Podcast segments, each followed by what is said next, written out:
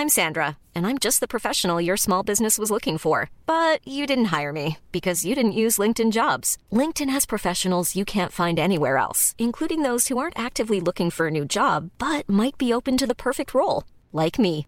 In a given month, over 70% of LinkedIn users don't visit other leading job sites. So if you're not looking on LinkedIn, you'll miss out on great candidates like Sandra. Start hiring professionals like a professional. Post your free job on linkedin.com/people today. There's never been a faster or easier way to start your weight loss journey than with PlushCare.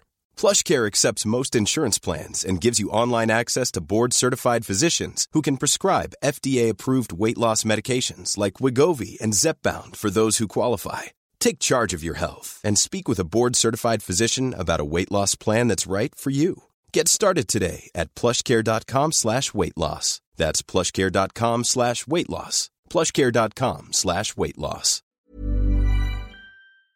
This episode is brought to you by the Center for Addiction and Mental Health here in Toronto. Cutting edge, state of the art, compassionate facility. Right now, it is Mental Health Awareness Week. This is the time when they need you most. This is the time when you can make a real difference when it comes to doing something about the mental health crisis and the devastating opioid epidemic, the overdose epidemic that we're currently experiencing, losing 20 people every day. They need your help. Donate at camh.ca slash Canadaland to help CAMH treat addiction and build hope. This episode of Canadaland is brought to you by Douglas, a mattress that is trusted by more than 200,000 Canadians from coast to coast to coast. It's a great mattress at a very reasonable price point. Comes with a 20-year warranty and a great deal for our listeners. Douglas is giving you a free sleep bundle with each mattress purchase. Get the sheets, pillows, mattress, and pillow protectors free with your Douglas purchase today. Visit douglas.ca slash Canadaland to claim this offer.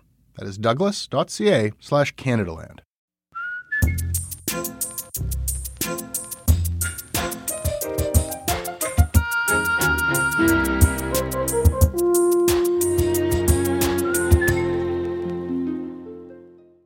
Last week we brought you part one of Thunder Bay Postmortem. If you have not heard that, go back and listen to it before listening to part two, which is going to follow in a moment. And a quick warning this episode deals with graphic discussions of violence against Indigenous people and Indigenous youth. Wait for it.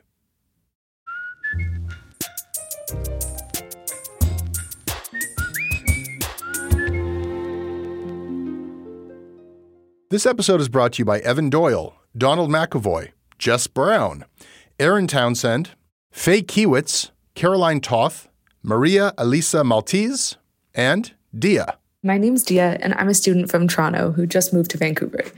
I support Canadaland because I got hooked on Commons and continued because of the coverage on important topics like Fairy Creek and the disease in New Brunswick that I can't get anywhere else. I tell literally everyone about Canadaland and I've recruited many supporters, including my lovely mom. Hey, mom, love you. There aren't a lot of people like Kona Williams. Oh, thanks for having me. Can I just pause for one second because I got the dogs and they're freaking out about. I think there might be a bear. Just give me a second. It's not just about where she lives in Sudbury, Ontario. Oh my goodness.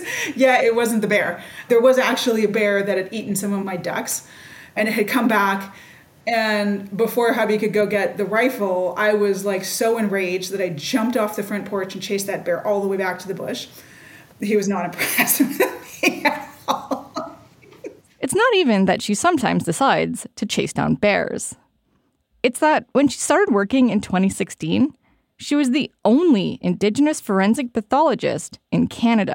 So my name is Kona Williams. My dad is Cree from Peguis First Nation, and my mom's Mohawk from Kahnawake. And I'm currently working out of Sudbury, Ontario, and I am a forensic pathologist. Forensic pathologists are probably exactly what you imagine when you think of CSI. They're the people working in the labs performing autopsies. Their findings determine the cause of a death, the reason why someone died, like a heart attack, for example. And then coroners use that to determine the circumstances surrounding a death, like if it was accidental or a homicide.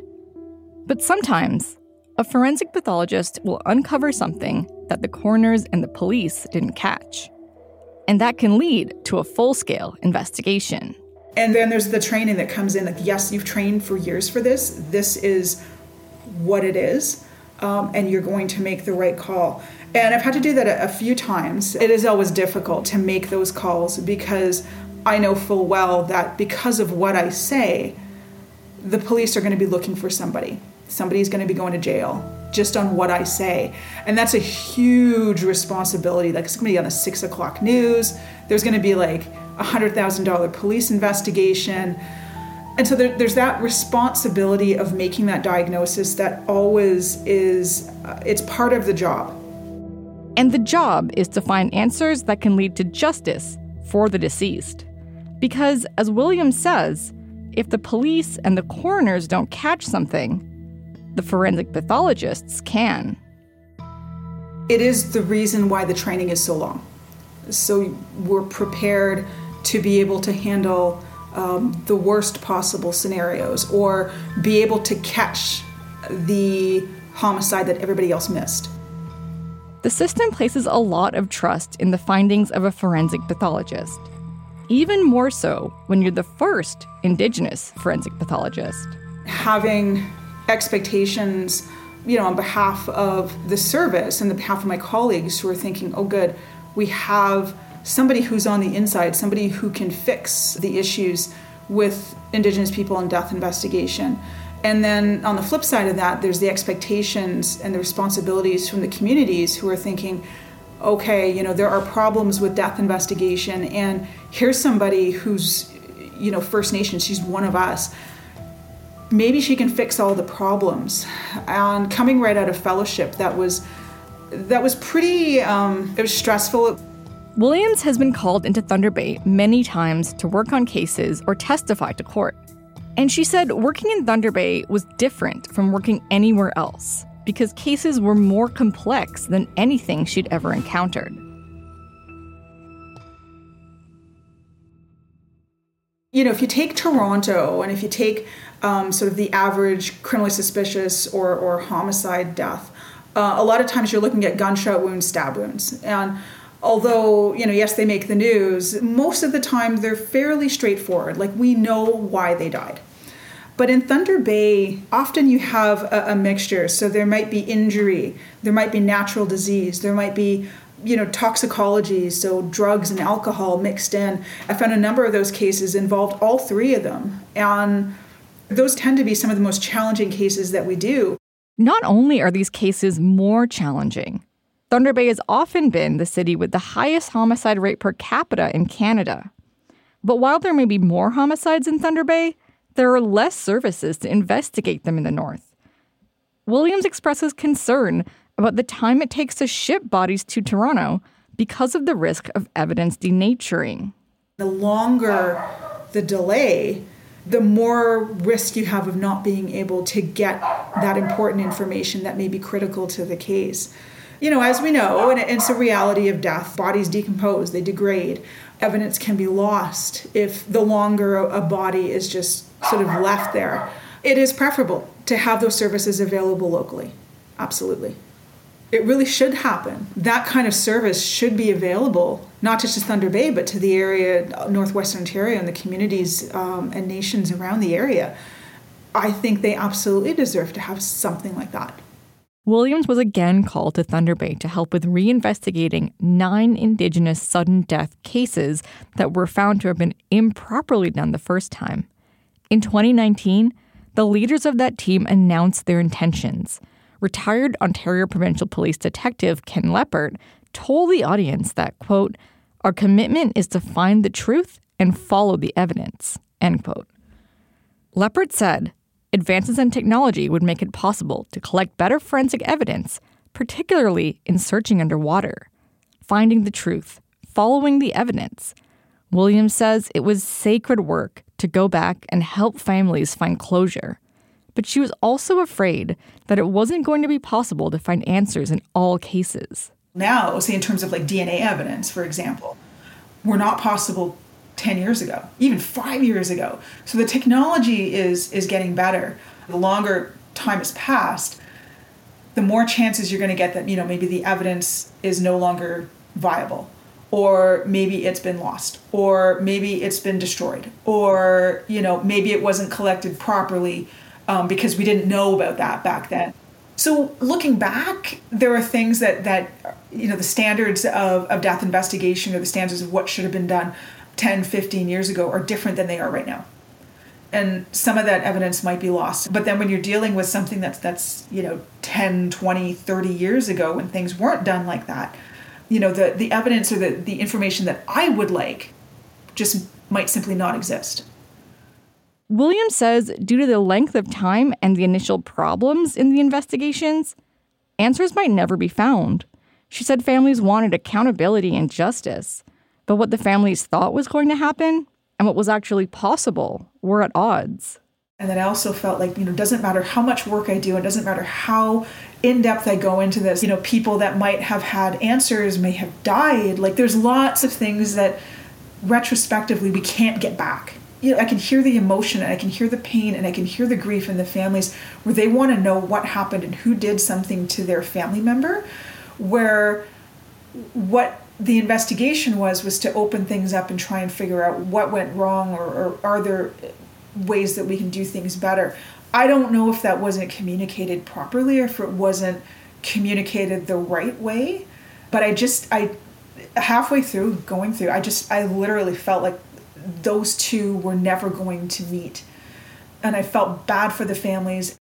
After the investigation process came to a close, Williams says she was not kept in the loop about the status of the reinvestigations, and she believed it had simply fizzled. I didn't really hear anything about, you know, just kind of fizzled out. And I was actually going through back through my emails trying to find like where is the final report? Like where is that that report that was, you know, submitted to the public maybe or was it made public? I, I wasn't even sure. And I I couldn't find it.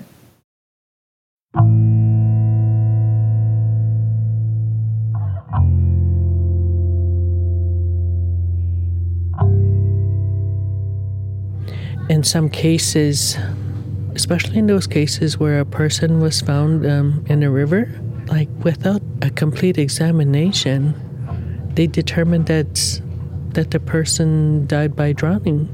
So of course, anyone, even a deceased person, or if they're held by force in the water, of course they're going to have water in their lungs. And in some cases, there was other marks that demonstrated that there was violence inflicted on this person.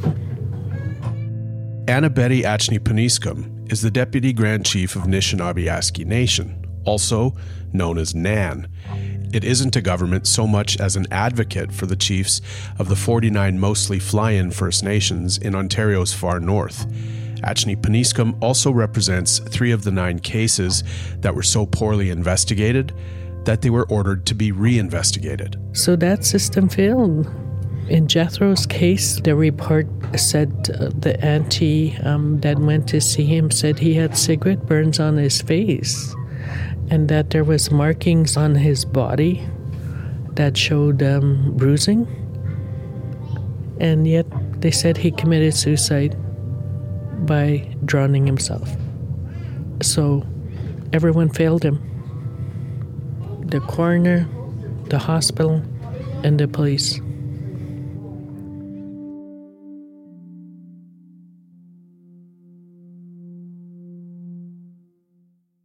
She's talking about Jethro Anderson, who died under mysterious circumstances in Thunder Bay in 2000. The family of Jethro Anderson was one of several that were invited to Sioux Lookout to finally review the results of this reinvestigation Sioux Lookout calls itself the Hub of the North, a small town four hours from Thunder Bay that serves as a meeting ground for fly in First Nations in the North. Caitlyn Kasper went up there. She is a lawyer with Aboriginal Legal Services. She's representing three of the families who lost loved ones whose deaths are being reinvestigated. Kasper tells us the meeting between the families and the investigators didn't get off to a good start. It was awful. It was an awful scenario.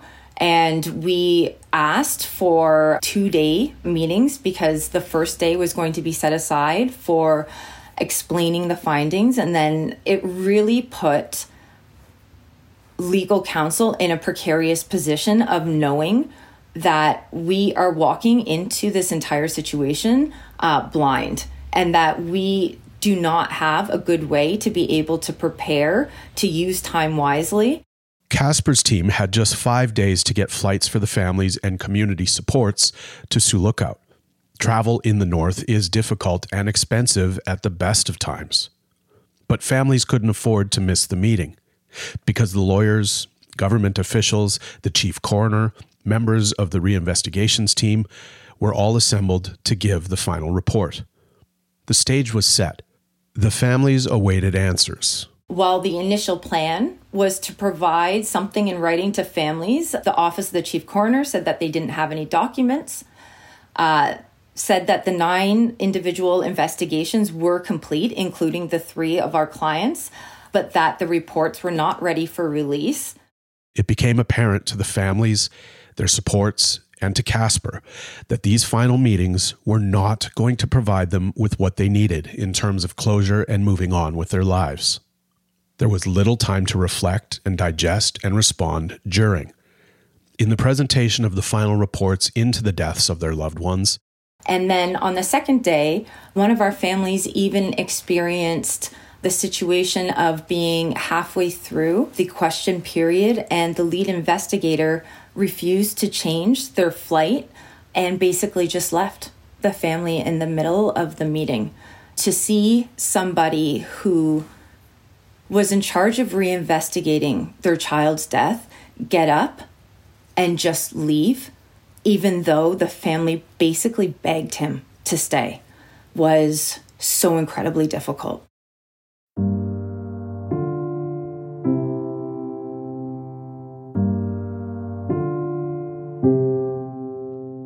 To add insult to injury, the family liaison officer through this process, Detective Chris Carson, never should have been there in the first place.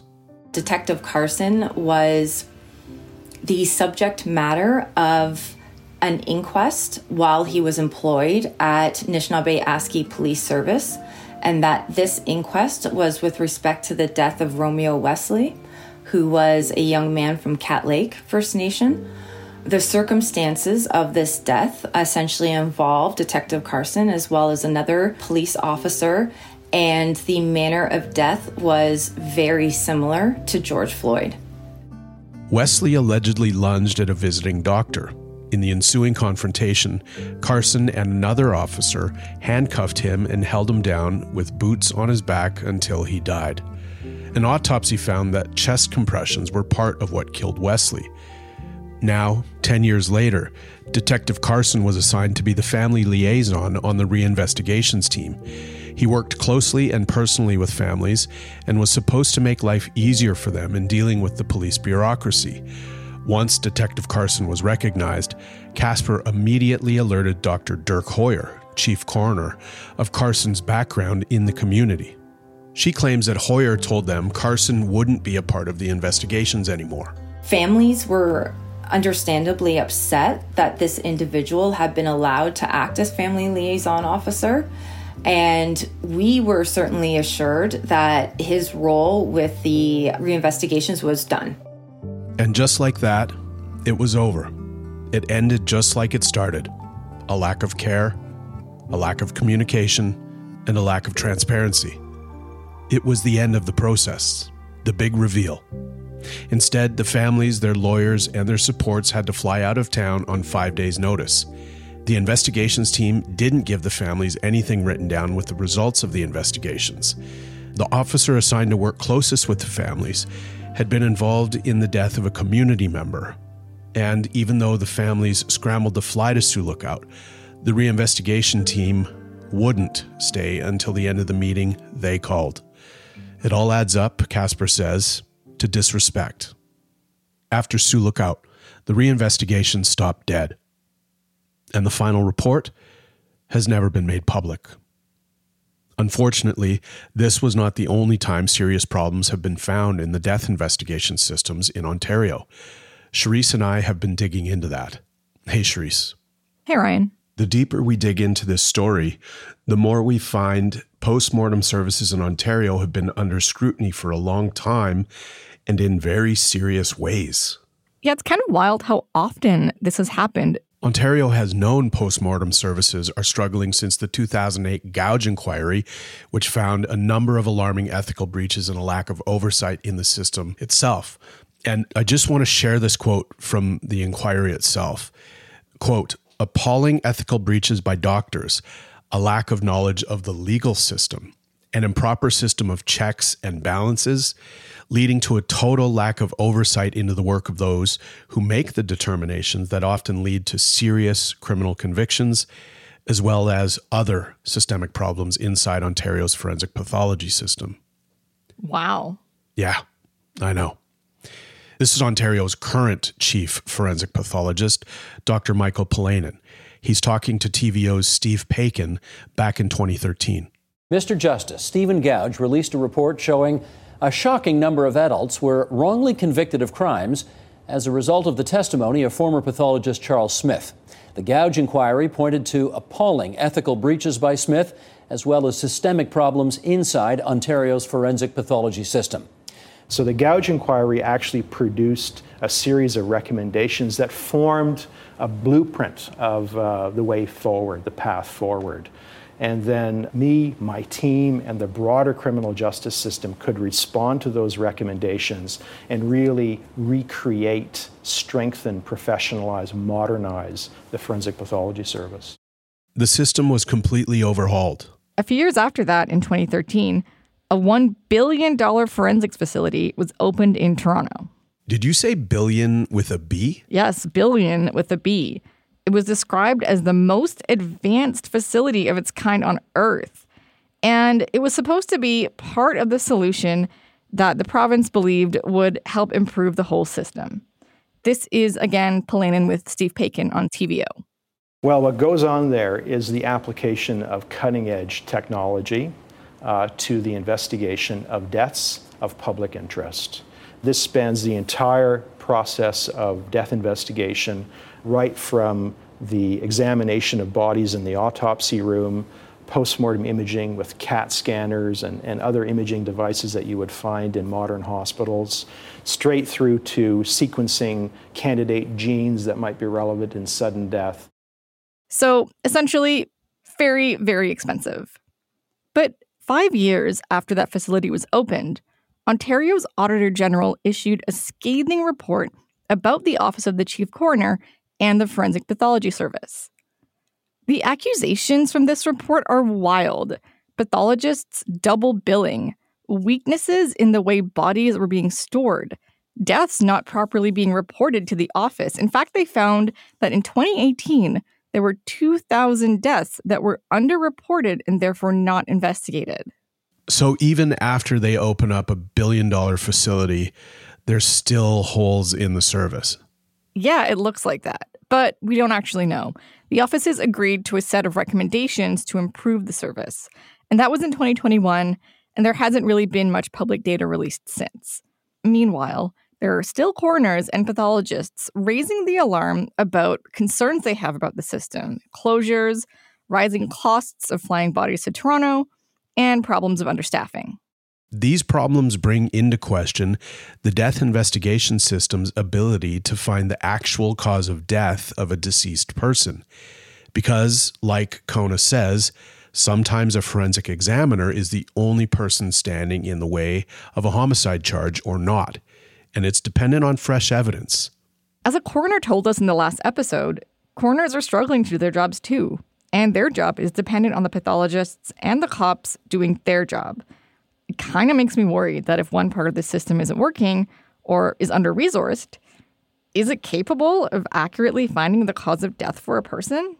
The final report, these investigations, could be the last chance the system has to prove itself. This episode is brought to you by Douglas, a mattress trusted by more than 200,000 Canadians from coast to coast to coast. Trust is important. There are a lot of mattress lies out there, a lot of mattress liars. And I, I, I, didn't intend the pun, but it occurred to me that there is one as I was saying those words. Listen, I am not lying to you. Uh, I have uh, experienced the Douglas mattress. It is an exceptional mattress at a surprisingly affordable price point.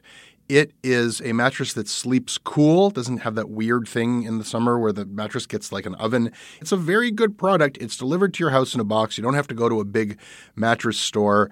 It is a medium firm mattress, which is what Canadians prefer, and it comes with a 365 night trial and a 20 year warranty. What more can I tell you?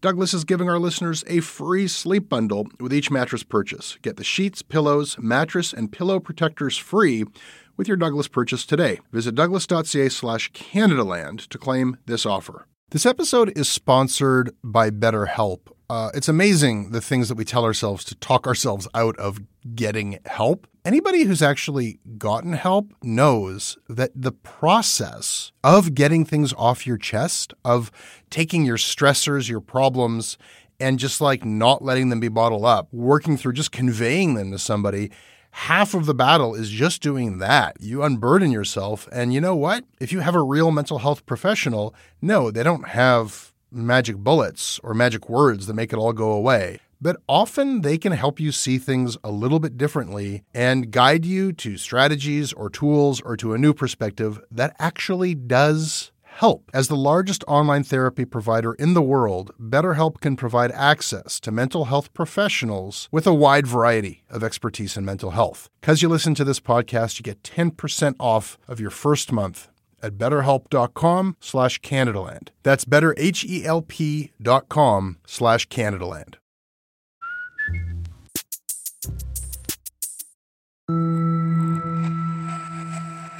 Many families, and even members of the investigative team, also did not receive the report in full. Neither did the public. A process which was supposed to rebuild trust in the police, the coroners, and the pathologists simply went dark. But it was leaked to members of the press, including Jon Thompson and I. Back in February 2022, Ontario's chief coroner Dirk Huyer had actually recognized himself as part of a conflict of interest in the reinvestigations. Ontario's chief coroner has called for an expert review of the nine reinvestigations of sudden deaths involving Indigenous people here in Thunder Bay. We recognize that we weren't the right people to be overseeing this because of the potential that we could impact recommendations that could come to ourselves. And that's not right. It was handed over to a team of Indigenous women. And while making this show, we received that report. It hasn't even been released yet. They're calling it Rebroken Trust. The final reinvestigations report. And together, they tell us everything we wanted to know about the reinvestigations. Hi, Ryan. I want to say that we have a lot of respect for the women who are writing this and for the families.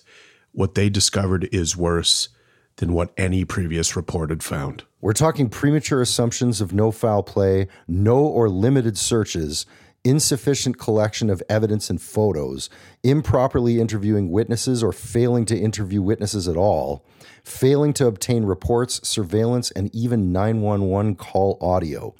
The final point a failure to complete and accurately categorize the manner of death. As for the cause of death, the reinvestigations reached the same conclusions as before in eight of the nine cases. The exception is the 2016 death of a woman who was originally declared dead by hypothermia. It's now undetermined and includes blunt force trauma that wasn't considered at the time. Then Thunder Bay Police Services Board Chair Kristen Oliver apologized to the families for the reinvestigations process. And when we look at the reinvestigations and the outcomes of these investigations, I think that these families continue to feel grief and sorrow because the closure just isn't there. And for that, I sincerely apologize.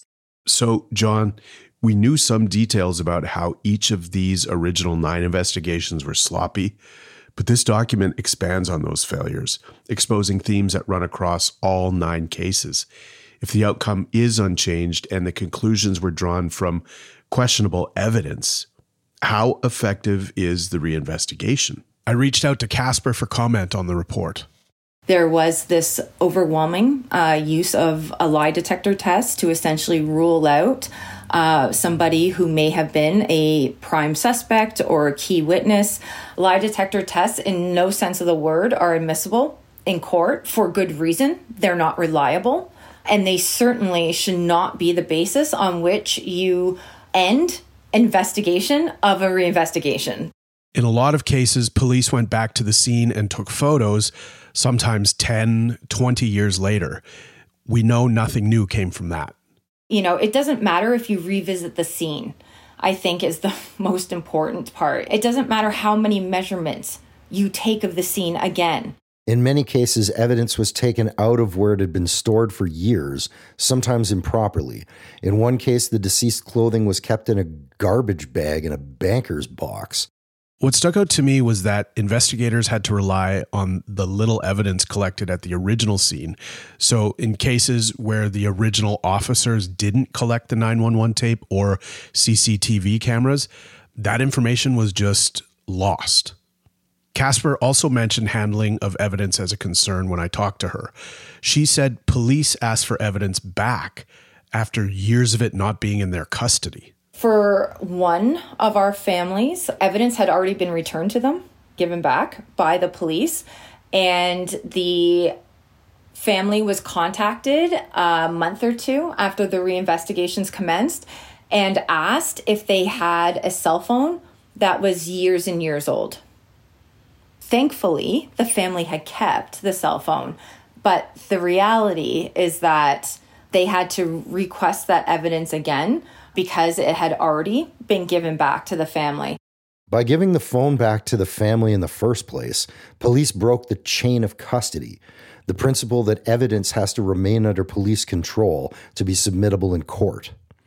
All of this added together didn't bring any closure to the families or their political leaders. There are quotes from family members on every section of this, they're varied, but not one of them reflects on the reinvestigations as having been a positive experience. Officers who were involved in the reinvestigations told this group that the reinvestigations were rife with coldness and compassion fatigue. They expressed this sort of moral injury. The meetings were informal, with no legal cautions, with, quote, no angles of hard questioning or interrogation, even when they gave inconsistent testimony. And Ryan, can you read this quote here? Quote, my most troubling observation was the fact that not one person was actually assigned a case. It seemed to go through many hands, and officers merely put their own involvement in cases under a supplementary report, thus creating the idea that many would not be accountable should something go awry. If this was a case of one of my loved ones, I would expect to deal with one officer and not a wide range of officers that have some knowledge here and there on what's happening with an investigation. This is a reflection from Jesse LePere, who is the forensics officers on the reinvestigations. There's people in our community that are hurting, and there's people in our community that lose a lot of people close to them, and there's a lot of people working involved in those things. So why is there such a disconnect? Why is there so many unanswered questions? Why is there so much hurt out there when you have so many people doing such serious work out there? Where does that all go? You know, you're making it for nothing if if the people that are closest to these people that are passing aren't finding the closure.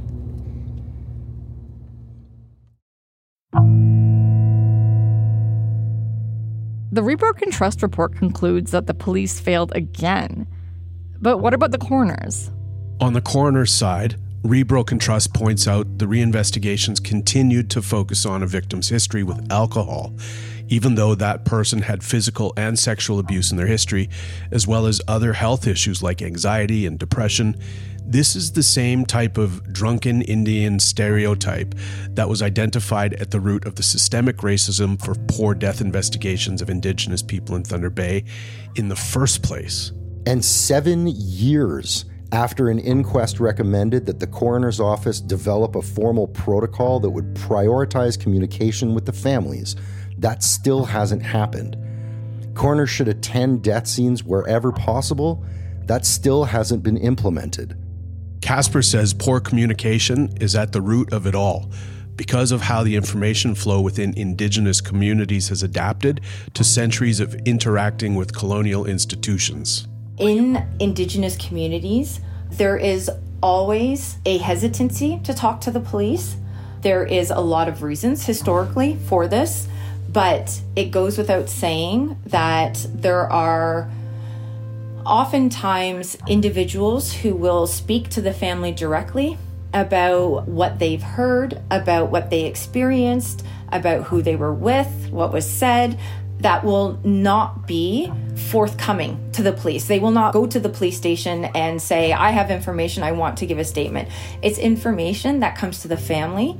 And so that role of connecting with the family to see what they know, to interview them, to be able to explore anything that the family has heard, that is why the investigation should have always started with the family and started with the community.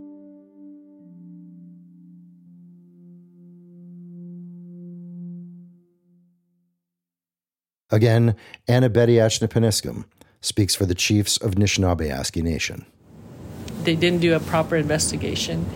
And then through the reinvestigations, there wasn't any chance at all in terms of finding someone responsible. There was no indication that would happen. The reinvestigation just proved what we already knew that they didn't do the job they did not um, do a proper investigation. They did not investigate your child's death properly. That's what it says. And Now what? Nothing. There's nothing that can be done. No one's going to be held accountable.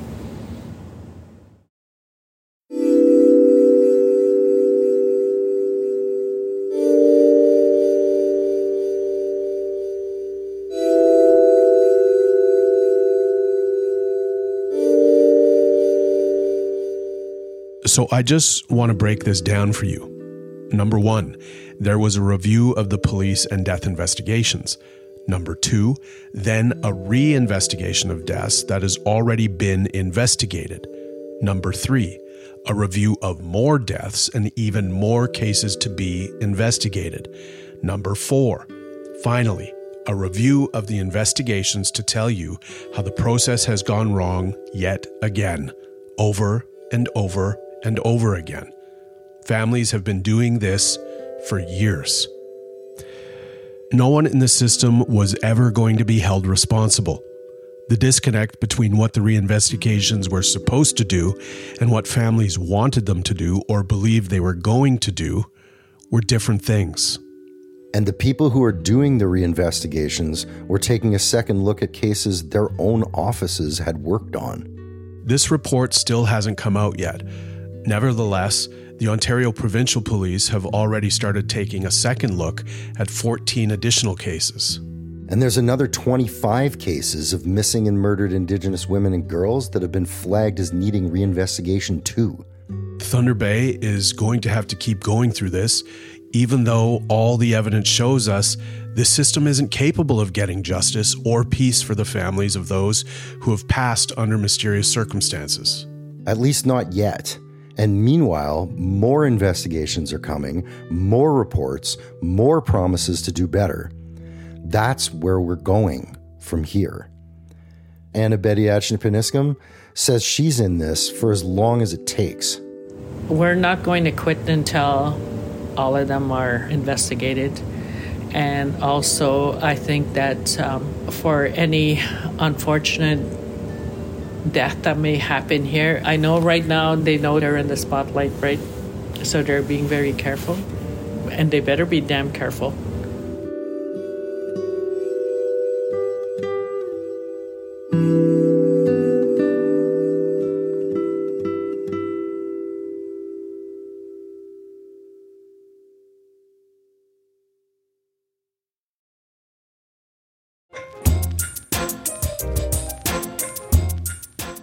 That's your Canadaland. If you value this podcast, please support us. We rely on listeners like you paying for journalism. As a supporter, you will get premium access to all of our shows ad free. You'll get early releases and bonus content. You will get our exclusive newsletter. You'll get discounts on our merchandise. You'll get invites and tickets to our live and virtual events, but more than anything, you will be a part of the solution to Canada's journalism crisis. You'll be keeping our work free and accessible to everyone. Come join us now. Click on the link in the show notes or go to canadaland.com slash join. You can email me at jesse at canadaland.com. I read everything you send. We're on Twitter at Canadaland, and our website is canadaland.com. This episode was reported by Ryan McMahon, Jon Thompson, and Cherise Seucharan. Our senior producer is Bruce Thorson, additional production and editing from Tristan Capacchione. Our managing editor is Annette Ejiofor. Our editor in chief is Karyn Pugliese. I'm your host, Jesse Brown. Our theme music is by So Called. Syndication is handled by CFUV 101.9 FM in Victoria. You can visit them online at cfuv.ca. You can listen to Canadaland ad free on Amazon Music, included with Prime.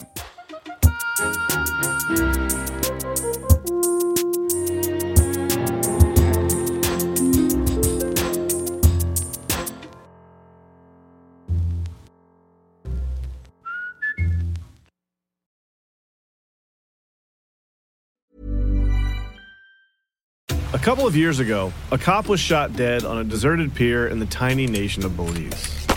The only other person there that night was a frightened young woman, found covered in blood. By all appearances, it was an open and shut case. But not in Belize, where this woman was connected to a mysterious billionaire who basically runs the place. Justice will not be served in this case. She's gonna get away with it. Or will she? White Devil, a Campside Media original. Listen wherever you get your podcasts.